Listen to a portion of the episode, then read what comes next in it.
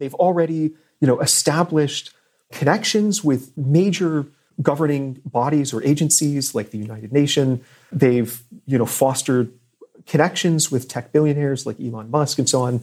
As a result, they're in a position to change the world in really significant, very non-trivial ways. And yet, again, that theoretical foundation is just pretty weak. And I think that's a big problem.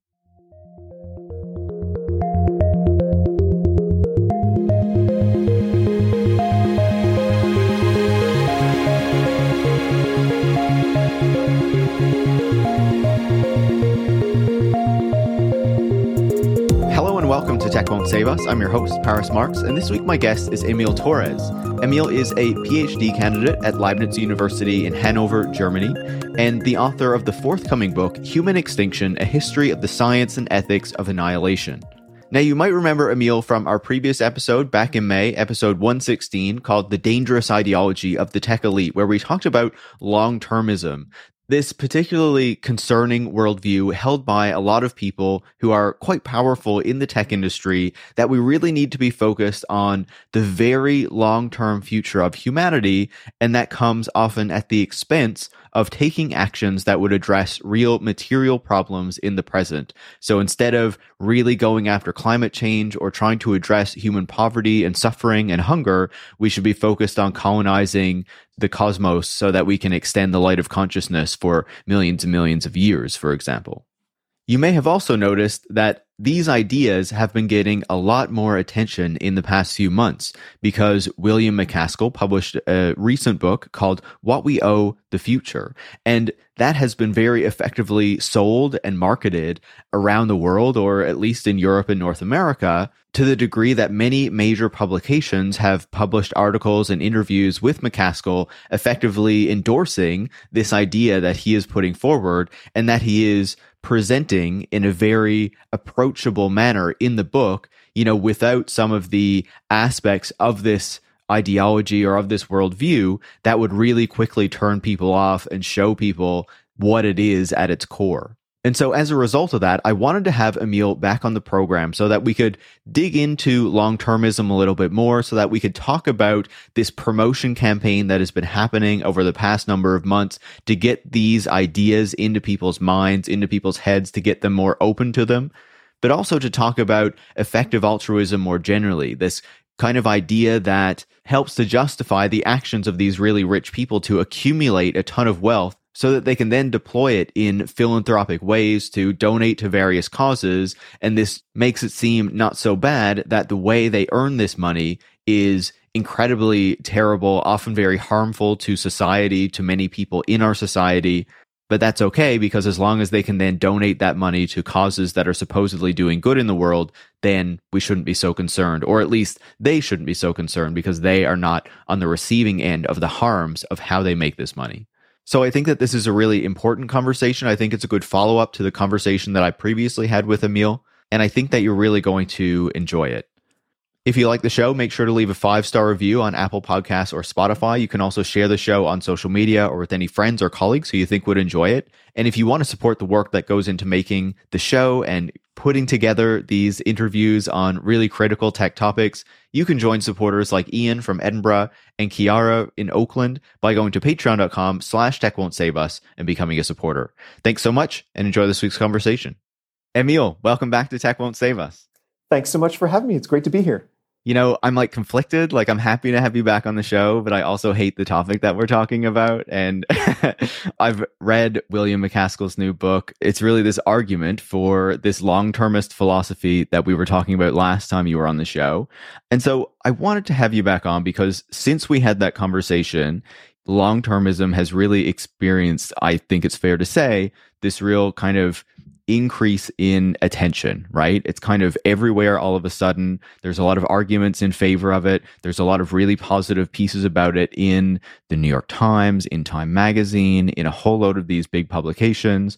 You know, I'm not sure what it's been like in the U S, but I was in London recently and there were ads for the book all through the tube. So it's kind of all over the place. There's this big push to get people to buy into this notion that the book is selling and to make people believe that this is some kind of positive vision for the future. And so, you know, I wanted to have you on because certainly we talked about this ideology of long-termism before, but I think that there are some more aspects of this to dig into, especially as it has gained this prominence. And so to start that discussion, there are really two topics I feel like that we're hearing a lot about and that we should probably be knowing more about. And the first of those is effective altruism. And then the other one, as I said, is long-termism.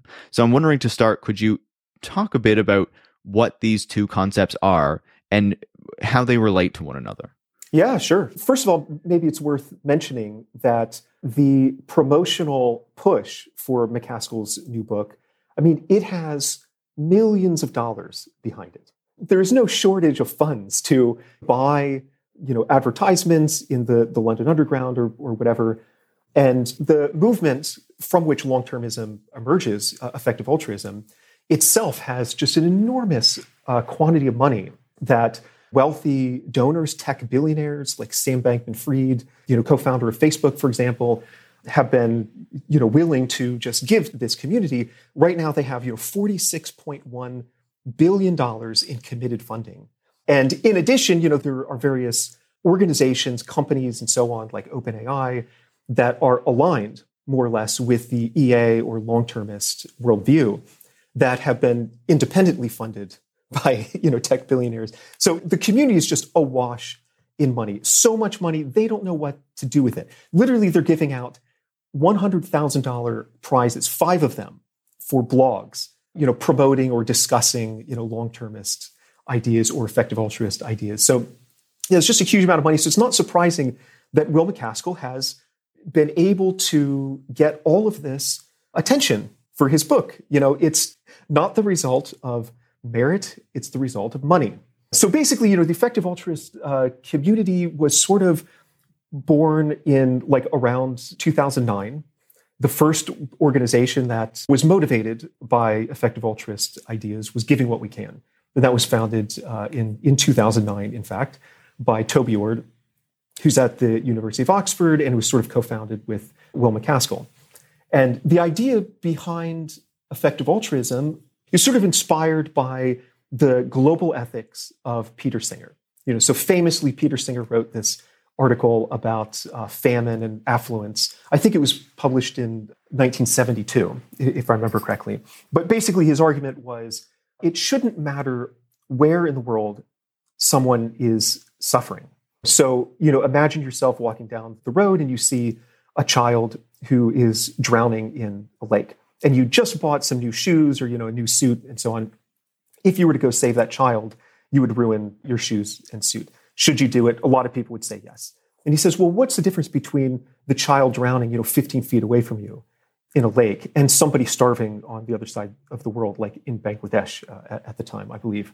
There really shouldn't be any, you know, fundamental kind of moral difference between these two situations. And therefore, insofar as we care about helping others, which is a sort of basic uh, definition of altruism, then we should be willing to give a considerable amount of our money, or at least a minimal amount of our money, you know, to help people around the world.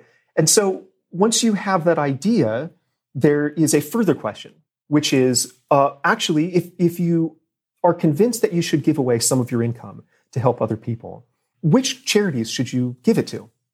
And there have been various, you know, rankings of charities in the past, but the effective altruist said, actually, maybe there's a better way to discern which charities are, are the best ones.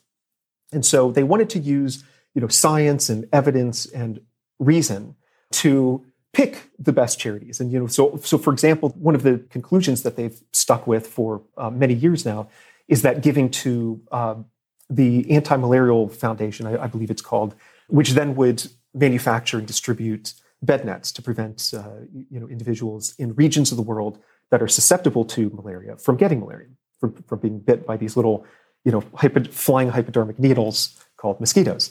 You get a much bigger bang for your buck than, for example, if you donate to uh, disaster relief. Uh, you know, oftentimes that money just kind of gets gets lost or you know, if there's an autocrat in rule, you know, they'll end up taking a lot of money. So, so far, I mean, this sounds this sounds pretty good. If you look at the details, it turns out that there are some methodological problems, like the notion of quality-adjusted life years, QALYs, uh, which we could we could discuss later if you'd like. As well as, if you take it seriously, there end up being these these rather repugnant uh, conclusions, like maybe you should actually support sweatshops. One of their main ideas is earning to give. So maybe the most good you could do is not, for example, joining a charity, uh, becoming a doctor who then, you know, goes to some place in the global south that is, you know, is, is somewhat impoverished and, and needs better health care. What you should do instead is go work on Wall Street. And then you can make a whole lot of money, take that money, donate it. And that ultimately, if you crunch the numbers, you could do more good that way. Or even working for a petrochemical company. Will MacAskill has argued that in the past. Yeah, there was an article in, in the New York Times recently asking, like, is it ethical to defend or or work for like a major oil company or something like that? And like they're verdict apparently was that it can be, but what you're saying also brings to mind Sam, Sam Bankman-Fried, right? You know, C T O of F T X, and his argument is that he's engaging in all this crypto stuff, so he makes a lot of money that he can give to these causes to like make the world a better place. Yeah, exactly. I mean, he is one of the great success stories within E A of somebody who was convinced to earn to give, and he thought, well, how, you know, could I maximize the amount of money I get to then, you know, donate it to supposedly the best causes out there. And so he decided then to go into cryptocurrency. You know, and he himself, as as you are very aware, has described it as more or less, you know, kind of Ponzi scheme. And, you know, there's a huge carbon footprint. I know F T X is like tried to address that a little bit. I think it's it's inadequate, but, you know, it's a huge carbon footprint to cryptocurrencies. There are a lot of people in the global south who get completely screwed over by it, you know, a lot of people in the global north who get who get screwed over by cryptocurrency as well. Funnily enough, I mean, he's an individual who like embodied that E A ethos, that, you know, this idea of earn to give, and then ended up becoming, you know, this multi-billionaire crypto kingpin. So, yeah, it's very troubling to see, I guess. And, you know, just to pick up on what you're saying about the approach to this, that, you know, you make this money and you make these donations and this is how you make the world a better place. Like, it really is pushed to promote philanthropy, I feel like, in this moment, especially when there's a growing kind of questioning of the role of philanthropy and whether this is actually making like the kind of the positive changes in the world that we've been told over long periods of time, you know, questions about the Gates Foundation and things like this.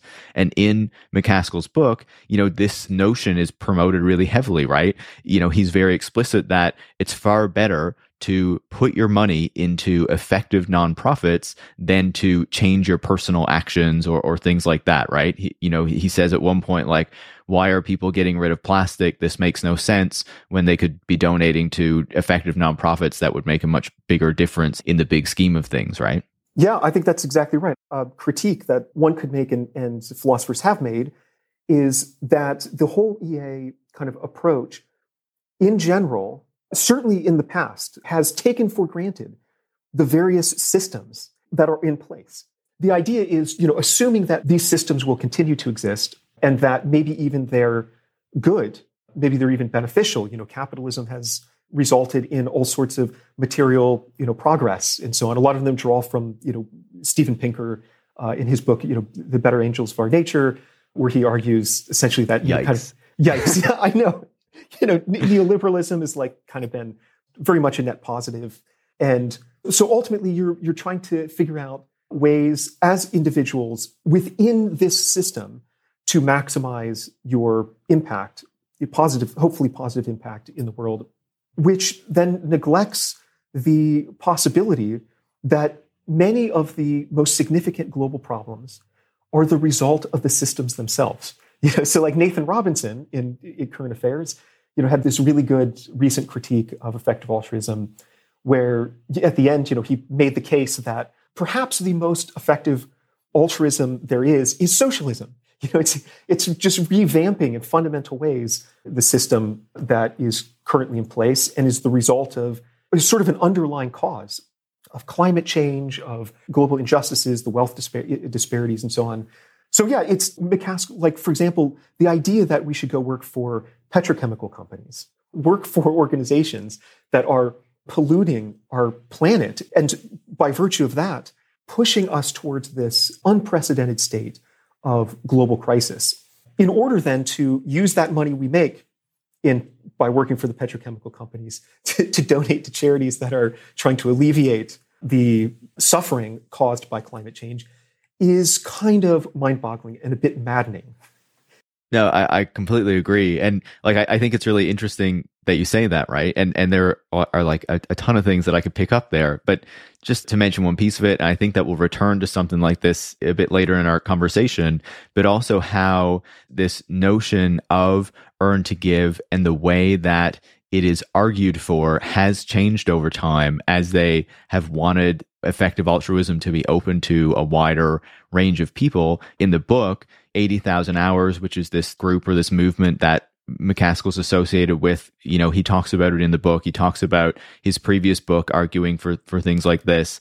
And he doesn't talk at all about going to work for a petrochemical company or a crypto company or any kind of other like terrible organization that's doing terrible things in the world. You know, his whole argument in the book that he's putting out there for the mainstream public is that you should be doing your work or or having your experiences, and then you can like found organizations that promote effective altruism. Or the only instance that he talks about where people are working in an industry and then puts money into some organizations or whatnot is a programmer at a tech company who still does his programming job and then gives a bit of money to some effective altruist organization or something like that, right? So it's a real kind of, they really want to downplay that. And I believe in one of the articles you wrote, you said that they like to say how oh, people like to draw from these older comments where we said people should go work for petrochemical companies and stuff like that, but that doesn't represent us anymore, right?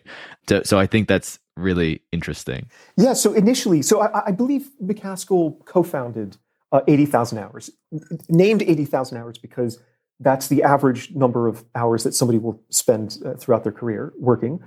Um, and yeah, so as part of their marketing strategy, they initially focused, uh, foregrounded this idea of earn to give. Like, okay, it's it's this counterintuitive idea, but you know, if you crunch the numbers, again, sort of assuming that the system can't be changed or shouldn't be changed, then if you crunch the numbers, maybe this is a really good way to actually maximize the amount of good that you do in the world. And later on, they realized that not only was that sort of a bad strategy because a lot of people found it absolutely abhorrent that you'd go and work on Wall Street, uh, like Matthew Wage, who was uh, one of the early effective altruists, a philosopher at Princeton who gave up his an opportunity to go to, to Oxford to get his PhD in order to work on Wall Street to donate his money. So yeah, they sort of realized that actually a lot of people find this to be a really off-putting idea. So it was a mistake. And I think also perhaps they did a bit more research and realized that the earn to give idea is a good suggestion for a much smaller percentage of young people than they initially thought. This actually gets at one of the main problems I have with effective altruism and its its long-termist offshoot is that very often the research has trailed behind the activism. They've been so excited to go out and, you know, change the world. To some extent, they failed to properly interrogate the underlying philosophical ideas that motivate their prescriptions for what people should in the world right now should actually go and do. And so, yeah, initially they said, a lot of people should go and earn to give. Then they took a step back and thought a bit more about it and realized, actually, this is not such a good idea. Again, not only just for marketing reasons, but you know, maybe it's it's not the best way for a lot of people to maximize the amount of good that they do in the world.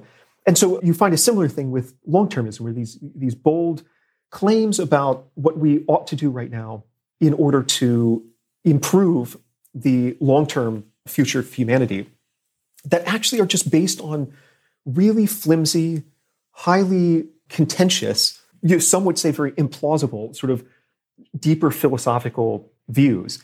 So yeah, maybe just a, a very sort of high-level criticism that I would have of these movements is that they have jumped the gun.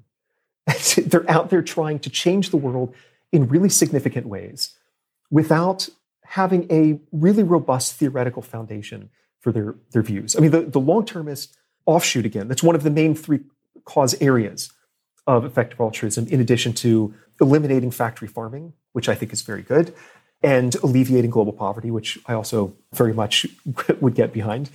But the community in general has kind of shifted away from those over time, over the past five years, away from those two other cause areas and towards long-termism. And they've already, you know, established connections with major governing bodies or agencies like the United Nations. They've, you know, fostered connections with tech billionaires like Elon Musk and so on. As a result, they're in a position to change the world in really significant, very non-trivial ways. And yet, again, that theoretical foundation is just pretty weak. And I think that's a big problem. And it's one reason I'm trying to, you know, within that sort of public arena, to push back on some of these ideas and to let people know that the long-termist view is much more radical and much less uh, defensible than a lot of the most vocal advocates and champions of this worldview would have you believe. Yeah, I think that's put really well. And you can see it in the arguments that MacAskill makes in the book, right? Near the end, where he's saying, like, how can you get involved? What can you do? It's all about how can you get involved in promoting effective altruist organizations, the movement of effective altruism, you know, how you can promote long-termism. It's not like how you can get involved in these causes that are going to make the world a better place. It's all about how do you spread long-termism and effective altruism further to more and more people. And just on your point there about long-termism, maybe you can give us like a brief definition of what it is. But one of the things that stood out to me in the book as MacAskill was making this argument for long-termism that just kind of blew my mind was he really kind of presents it as an extension of the civil rights movement. You know, you have this expansion of rights to indigenous people, to black people, to gay people. And now we are expanding rights to the unborn, the people of the future. Like, it's just kind of a wild framing to me that, you know, is presented as something that just makes like total sense. But maybe you can give us a brief idea of what long-termism is. Yeah. Also, just with respect to the word unborn, there was a study I was reading about just uh, the other day. I believe it was conducted by some of the, the long-termists. And they found that the that the way you frame questions about the value of future generations depends on the wording. That's unsurprising. A lot of, you know, studies find that. But if you talk about future generations, the percentage of people who are moved by that drops consistently. But ultimately, what they're talking about is the unborn. I mean, on the view that MacAskill defends in his book, this is called the total view.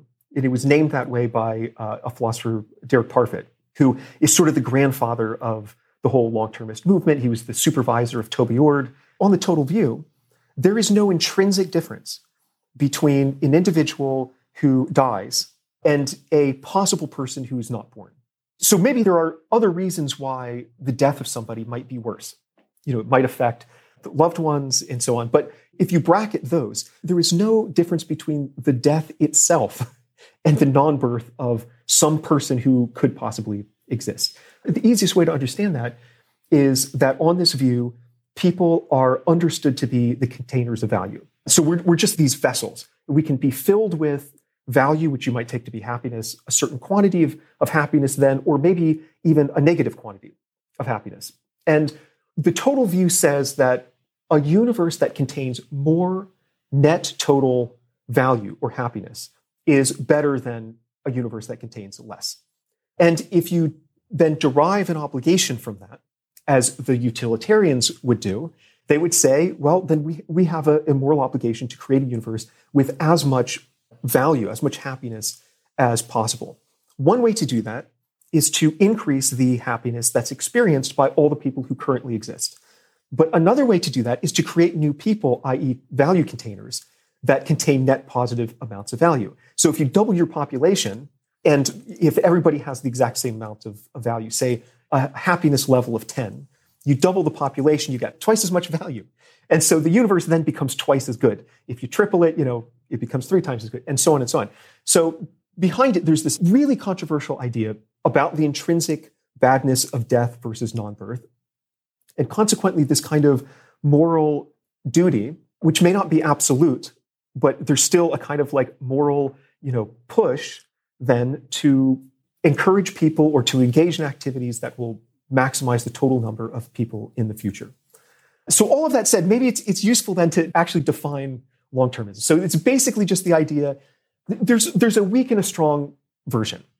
A lot of the people in the community, as far as I can tell, are most sympathetic with the strong version. Some of them, like MacAskill and Hilary Graves, have explicitly defended the strong version. The strong version is definitely what you find in Nick Beckstead, who wrote one of the founding documents of the long-termist ideology in twenty thirteen. It was his PhD dissertation, as it happens.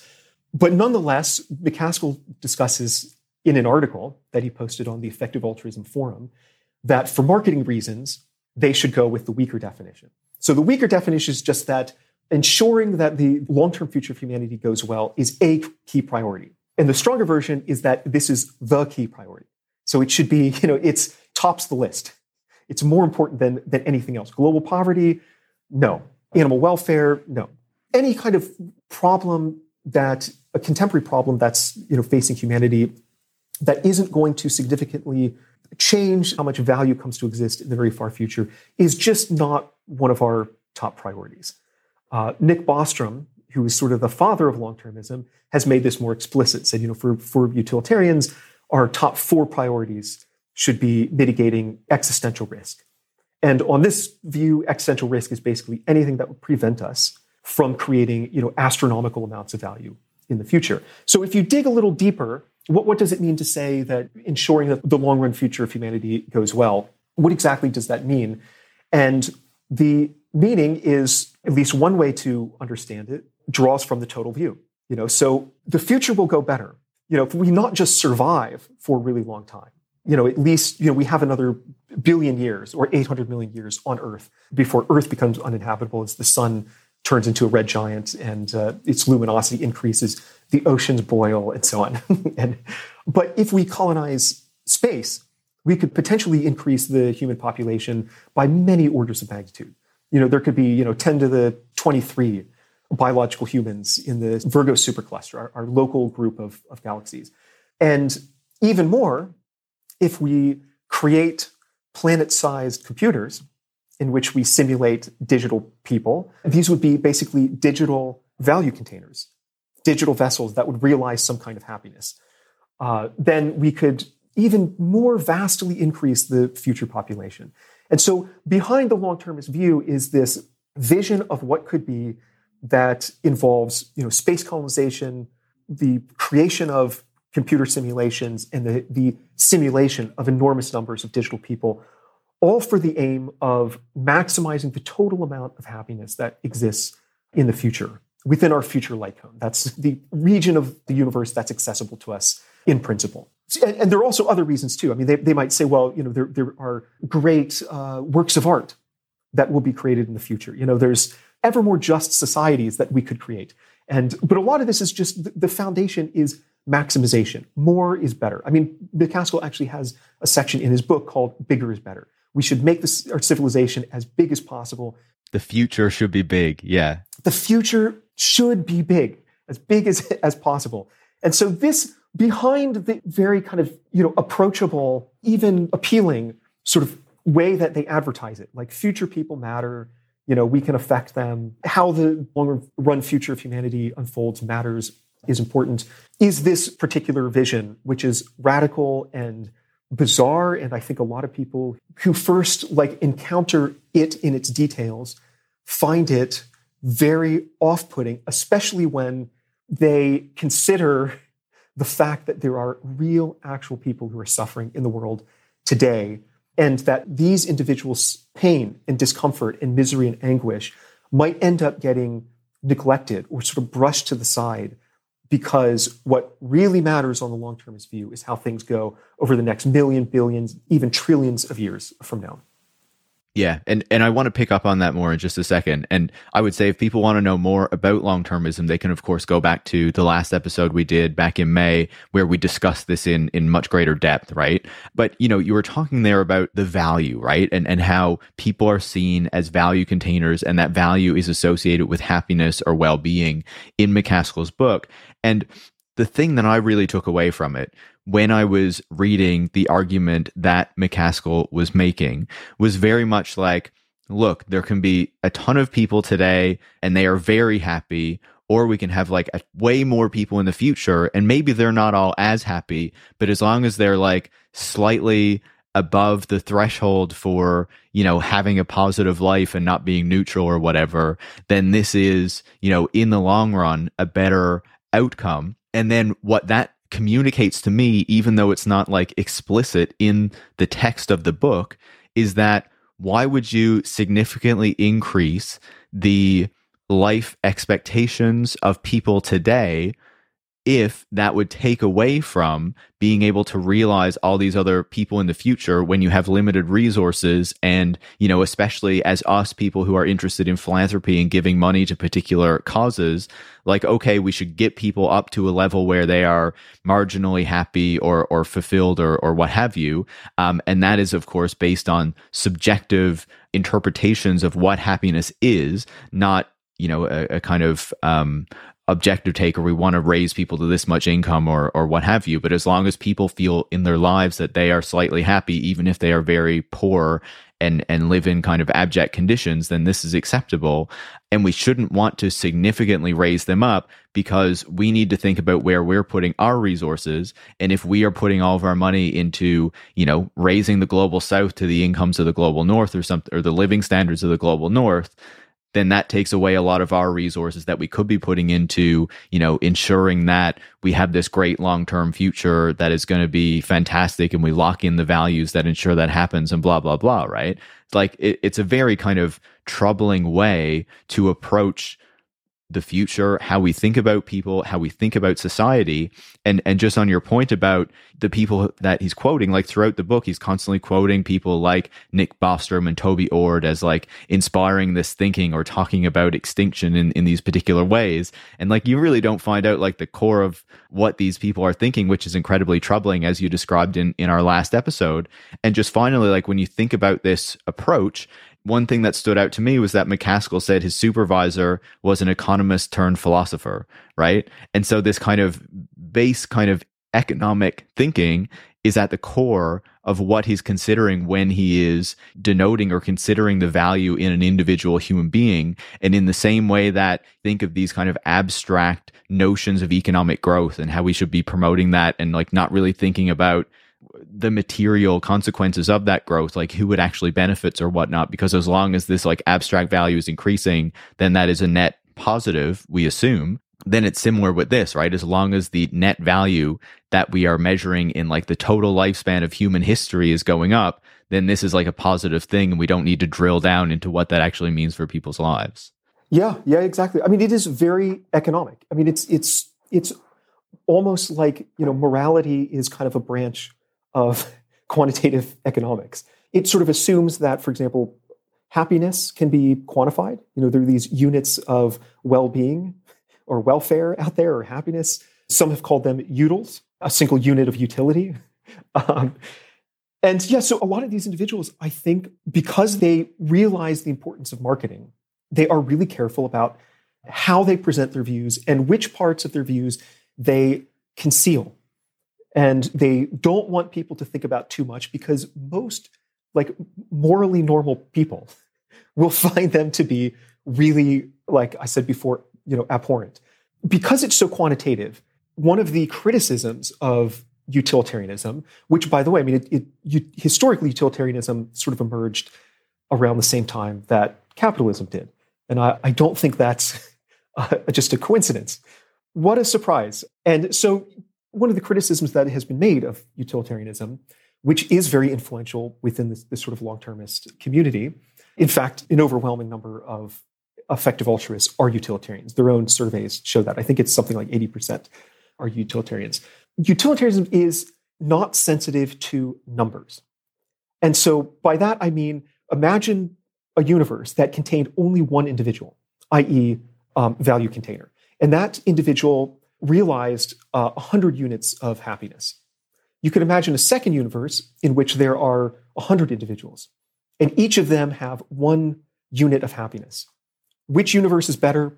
on the total view, on the, the total utilitarian perspective, they're the same. And so this gets at your point that it may be better to have an enormous number of future people who have very low kind of happiness levels than a universe that has a much smaller number of people that have really high amounts of happiness. If you crunch the numbers, you know, if you have one billion, trillion, trillion with, you know, units of five you know, amounts of happiness versus a universe that has, you know, just ten people with a thousand units of happiness, you know, the former is better because what matters is the total quantity. That is the bottom line.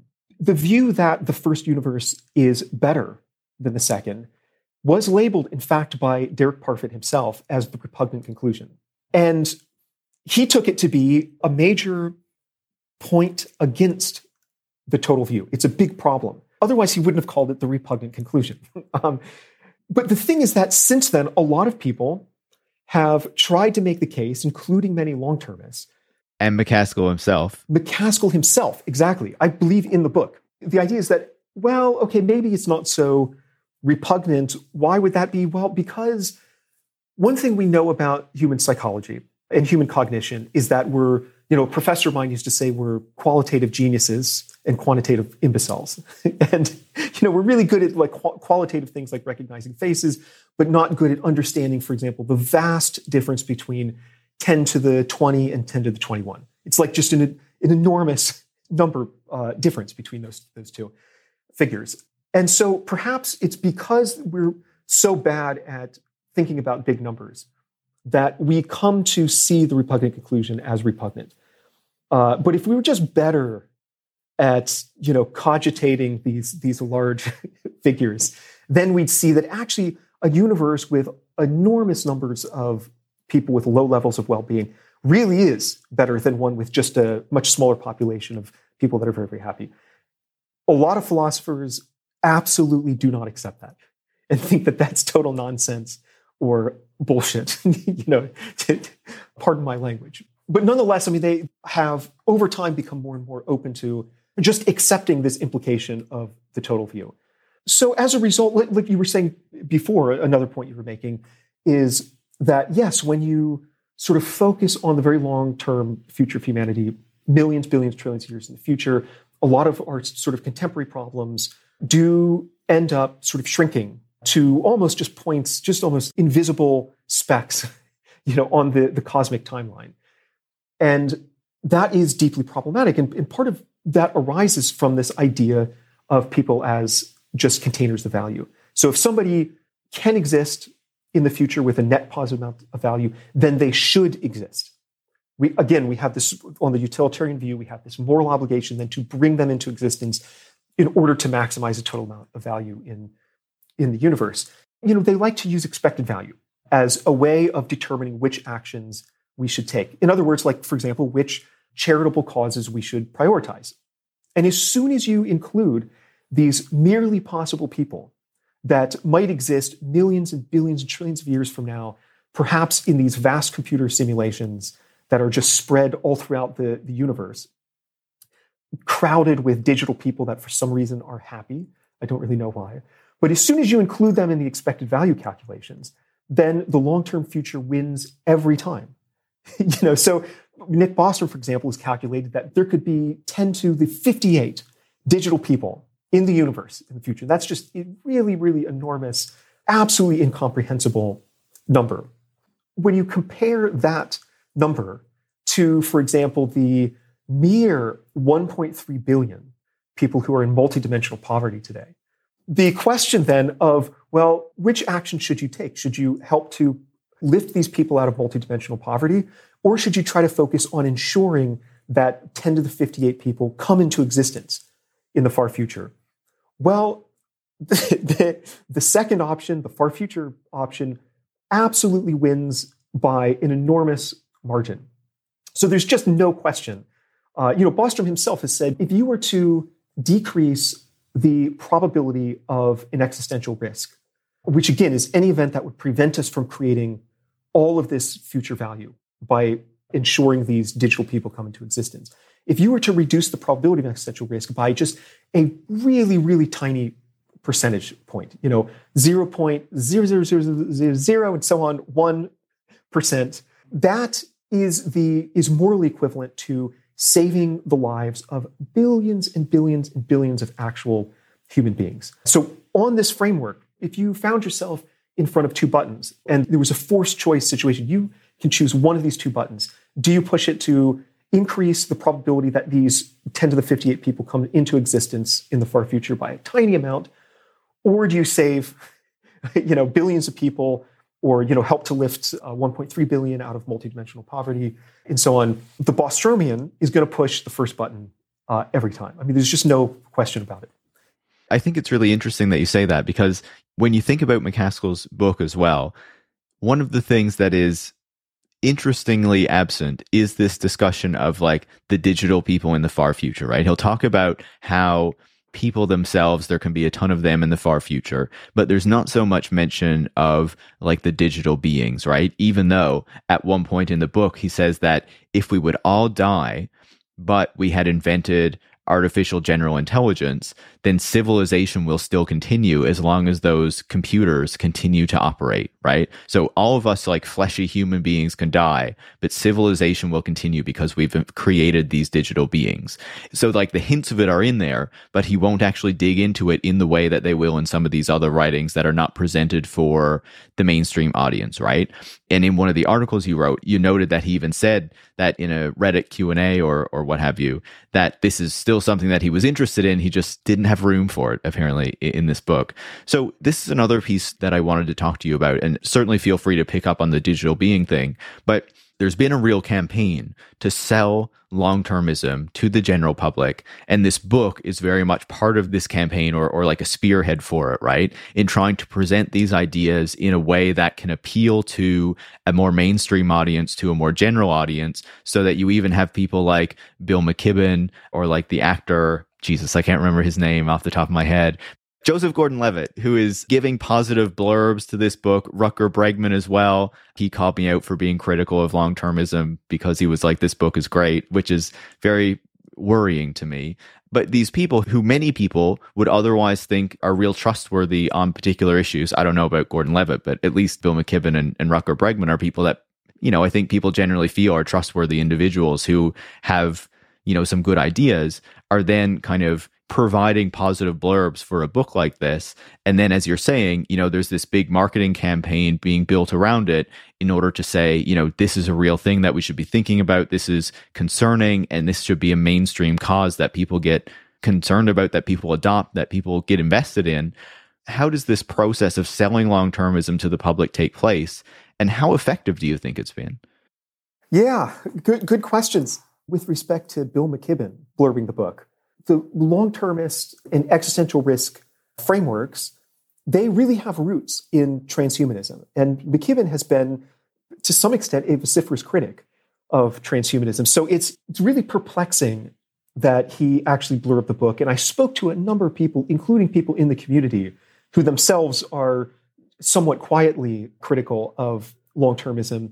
And pretty much everybody was just utterly bewildered by the fact that, you know, a lot of people said, oh, he, he must not have actually read the book. Which happens, yeah. Yeah, which happens, of, co- of course, yeah. I think anybody who's written a book has, has experienced something like that, where somebody just says, oh, why don't you write it and I'll put my name to it. Yeah. Which yeah. Is, is really bizarre, but that's just the way it happens sometimes.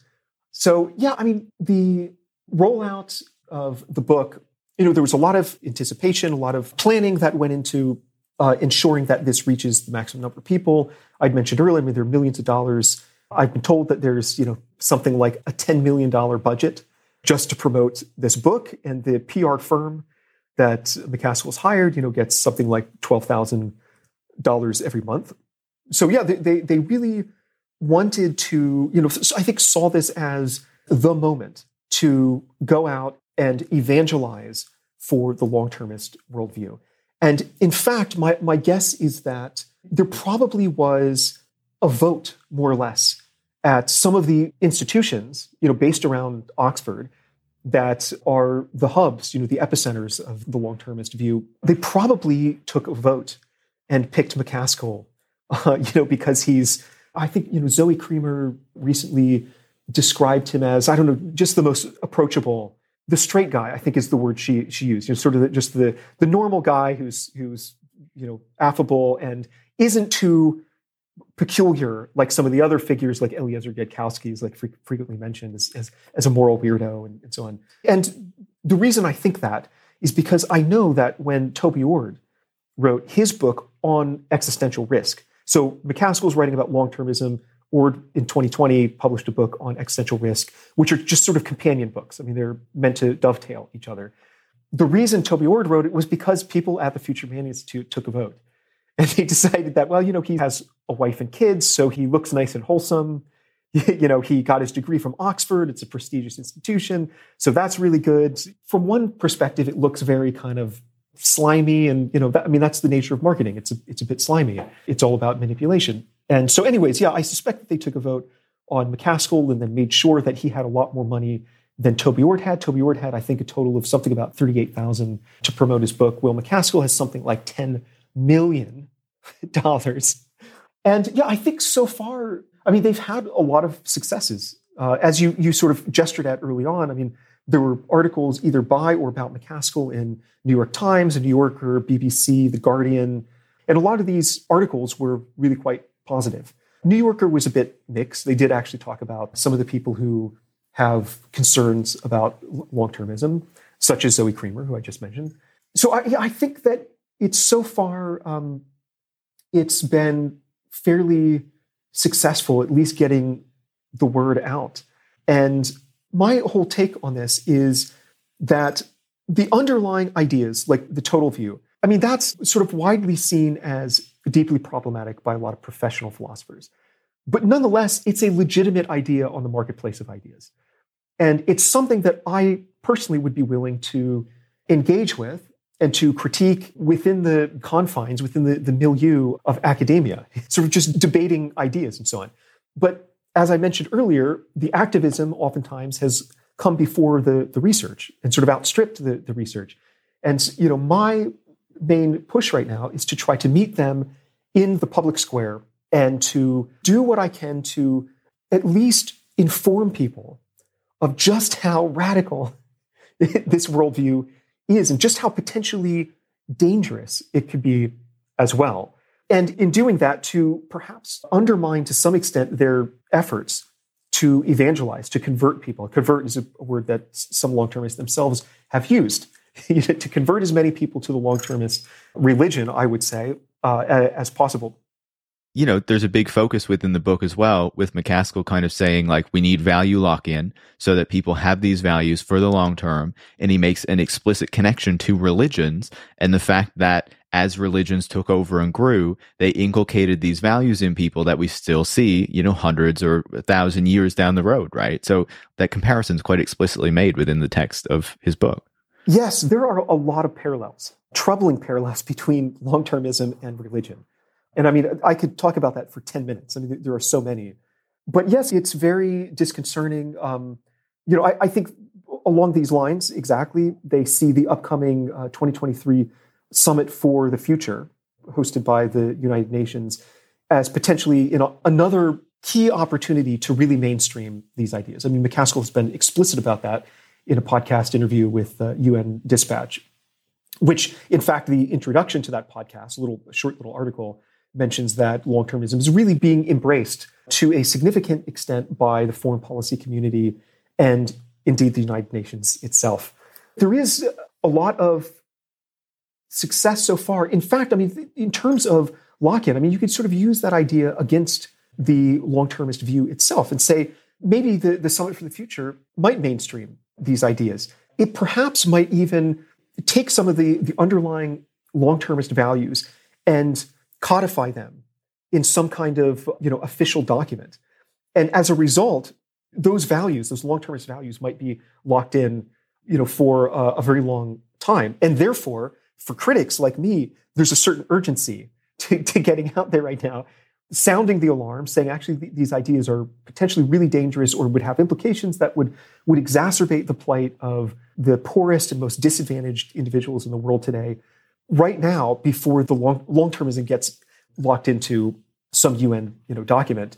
And furthermore, just going back to an, another point you made, MacAskill did say in a Reddit Ask Me Anything that the reason he didn't mention digital people and the possibility, which is brought up by the person who asked the question, that there could be enormous numbers of digital people in the future, and, and that this ensuring that this actually comes to pass is very important, is because he ran out of space. But my own guess is he probably understood, there probably were conversations behind the scenes that, you know, if long-termism becomes linked too tightly with this particular normative futurology, you know, that we should go out and create all these digital people, that that might actually be really bad for long-termism. I mean, in the same way that effective altruism got, you know, its reputation was damaged by being too tightly coupled with the idea of earn to give, long-termism's reputation might be damaged by being too closely associated with, you know, the notion of digital people. He sort of goes out of his way, I suspect, to not mention them too much. But ultimately, I mean, if you just dig into the papers that they are writing within the community, oftentimes for others who already have subscribed to the long-termist view, this notion of digital people in the far future, and, you know, the possibility that they're ten to the forty-five in the Milky Way. That's one calculation that MacAskill himself has used in papers, or ten to the fifty-eight, Bostrom's calculation. I mean, this this is just very central to this whole picture of what the future ought to look like. It's very worrisome that long-termism has become so influential in the world today and seems to have a certain kind of momentum towards becoming even more uh, influential in the future. And there is a kind of time sensitivity to critiquing these views because, yeah, I mean, once, you know, tech billionaires have really fully embodied them and the U N has published documents that encapsulate these ideas, then it may become just really difficult to alter the trajectory of the future of humanity. Which is exactly what they want, you know? Like, I, I guess to try to start to wrap up our conversation, like, you know, obviously I've been reading your work, I've been paying attention to how these things have been developing for the past number of months, but like really reading MacAskill's book, seeing what he writes in there, but also knowing the sorts of things that he doesn't talk about, right, that he leaves out of it, it really does feel to me like a kind of technocratic wet dream, right? This, this idea that you're not only trying to shape the present and what's going on now, you're not only trying to plan what's going on in society at this moment, but you're literally trying to, as he says in the book, lock in these values that will shape the future, not just for thousands of years, but for millions of years to come.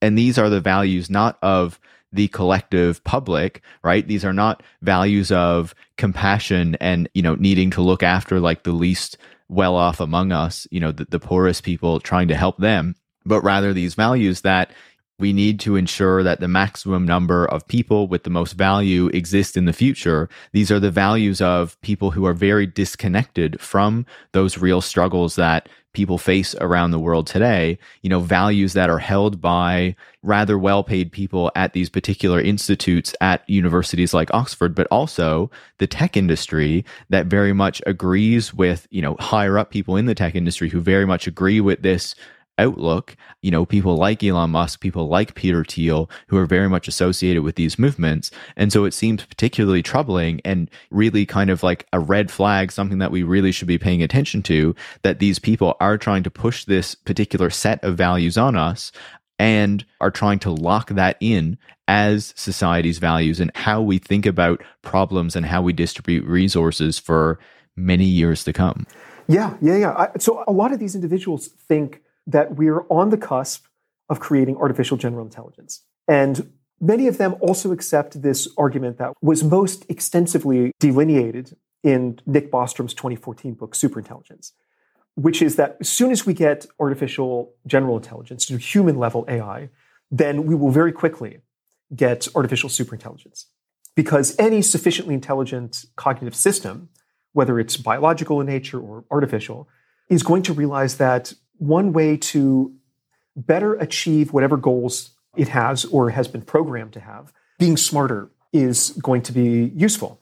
So consequently, as soon as you get A G I, that system is going to realize, well, if I'm smarter, then, you know, I can do whatever I'm supposed to do much better. So it will have then an incentive to try to, to modify its source code in order to increase its, its cognitive abilities, problem-solving abilities, essentially.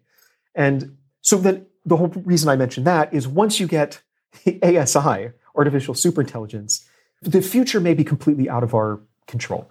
There may be no way to influence its decisions and its behaviors once it exists. And exactly the now hackneyed analogy is, well, the future of the gorilla sort of depends on human actions. And, you know, we're just sort of superior than it in terms of our, you know, intellectual or problem-solving abilities. And there's just no way that it can control what we do. So there might be the same kind of dynamic that ends up occurring between us and this superintelligence. So as a result, it's really important that we load in certain values to the A G I or the A S I early on, because those values, if we're the only intelligent creatures in the universe, those values might not just shape the future millions and billions of years from now, but the entire future of the cosmos within our light cone, the accessible region, the entire future will depend on what values we encode into it. So it's really important that the values we select are ones that will ensure the realization of our vast and glorious, as Toby Ord puts it, long-term potential. And what does that mean? What's our potential? Well, it, at least one big part of it has to do with what we were talking about earlier, what you just uh, hinted at, which is maximizing the total amount of value or happiness in the, in the universe. So this is part of their vision that we're just, A G I, artificial general intelligence, is right around the corner, and it's crucial that long-termists play a part in shaping the first A G I systems, because, you know, then that will ensure that the long-termist ideology ends up determining the way the entire future of the, the cosmos ends up looking like. I mean, again, maybe this gets back at the, this, this sort of religious parallels, because it's a very apocalyptic kind of view. The end is near, you know, some fundamental rupture in human history, some fundamental transformation. In fact, they call it transformative A I, is right around the corner. You know, we live in this time of perils is another term they use, where, you know, existential risk is particularly high. And once we get uh, artificial superintelligence, then the, the risk will significantly decrease. We'll be safe from, you know, extinction or whatever. It's a very worrisome situation. And I think many of these individuals are motivated to create A G I for this reason, that, you know, if A G I doesn't destroy us, then it's going to usher in a techno-utopian world. And that's reason then to not just ensure that we understand the potential risks of, of uh, artificial superintelligence, but that we create it maybe sooner rather than later. I think that's really well put. And I think that the comparison to, you know, the kind of apocalyptic doomsayers is is really important as well, right? And and really draws out some of what the thinking is there. And I would also say, talking about the artificial general intelligence or artificial superintelligence really shows the connections there to the tech industry as well, and the influences of the kind of ideas that come out of some of the particularly uh, worrying tech circles, I, I think it's fair to say. But, you know, our conversation has gone on for a while. We certainly could have talked about far more because uh, there's so much to dig into on this topic. There's so much worrying shit, both in the book and, and beyond the book, that we could talk about. But I want to end with this question. You know, you said how they are really making a big push right now in order to try to get these ideas accepted by the mainstream, right? Try to get them better accepted by a more general public, by by people beyond their circles, to get them to believe that long-termism is something that we should be pursuing and, and dedicating resources to. We've just gone through a period where the tech industry tried to sell us Web three, right? And and these kind of ideas of, of crypto, and that this was going to take over. And there was a pretty significant backlash to those ideas and to those plans, right? And I think that many people would acknowledge that that backlash did help to restrict the ability of those companies and those ideas to really expand in the way that they wanted to. Certainly, there were other factors as well now, as we see higher interest rates and these projects collapsing and, and a whole load of other things, right? But I wonder, what do you think about our chances to actually stop this, right? To actually push back the tide of long-termism that these people are trying to sell us? I think it's a formidable challenge. It's going to be really difficult because they already have, as I mentioned before, infiltrated major governing bodies like the U N. There are people in the U K government who are listening to, you know, individuals like Toby Ord and so on. I mean, there, there are many other examples. So it's going to be very difficult. They've already sort of established a kind of infrastructure in the world that is the foundation of powerful institutions. And the tentacles of influence have reached around much of the globe already. Now is their appeal to the average individual, the, the general public. But I don't think the situation is hopeless. I do think it's possible that if enough people understand that long-termism could be dangerous, that it's built on faulty philosophical foundations, or at least dubious philosophical foundations, and that it's if it's taken seriously by individuals in power, it will end up minimizing a lot of the harms being caused to, for example, to people in the global south, which is a result of climate change. There could be a kind of, you know, maybe sufficiently large pushback from the general public against this idea. And that may ultimately vitiate its kind of impact on the world. So, for example, a colleague of mine who works in the community, so I won't mention his or her name, but, uh, you know, was talking to them about the impact of MacAskill's book. And their view was that this is, is either going to result in long-termism becoming widely accepted, as MacAskill hopes, or it could really be, it could completely backfire and it result in, you know, all sorts of backlash against the long-termist worldview that really defangs it, you know, and really kind of robs it of a lot of its, the, the momentum that it, it currently has. So my hope certainly is that people will understand that long-termism is not the same as long-term thinking, and that we absolutely need more long-term thinking in the world today. But long-termism goes so far beyond long-term thinking in adopting all of these bizarre views about the importance of creating ten to the fifty-eight digital people in the future. This is not the right worldview at the moment. I mean, you know, our societies are shaped by you know, short-term thinking and myopic perspective on the future, quarterly reports, you know, four-year election cycles, and so on. So we desperately need more long-term thinking, but long-termism just swings that pendulum so far to the other side. And it casts our eyes on the future millions, billions, you know, trillions of years from now. So it's really, it's not the antidote to short-termism that's ubiquitous in our society today. Yeah, so I do think that there's hope. And the key is not even to present arguments for why long-termism is flawed. It's simply to reveal the underlying ideas that long-termists don't want you to see. Because, the again, the average, you know, morally normal person will look at those underlying ideas and say, that's too bizarre. I can't accept that. That's, you know, my mission right now. And my hope is that people will, yes, be properly informed about what long-termism really is all about. No, I think that's really well put. And, you know, hopefully this episode will help to inform some more people about what is wrong with these ideas, you know, the crazy ideas that are associated with long-termism. We didn't even get to all the stuff around increasing the population, having more kids. That's very closely aligned with what Elon Musk has been talking about as he continues to reveal new children that he's had. Émile, it's it's great to speak again. Thanks so much for taking the time. And of course, I'll link to a bunch of the stuff that you've noted in the show notes as well. Thanks so much. Great. Thanks so much for having me. It was a real pleasure. Émile Torres is a PhD candidate at Leibniz University and the author of the forthcoming book, Human Extinction: A History of the Science and Ethics of Annihilation. You can also follow Émile on Twitter at, at xriskology. You can follow me at, at Paris Marx, and you can follow the show at, at Tech Won't Save Us. Tech Won't Save Us is produced by Eric Wickham and is part of the Harbinger Media Network. And if you want to support the work that goes into making the show every week, you can go to patreon dot com slash Tech Won't Save Us and become a supporter. Thanks for listening.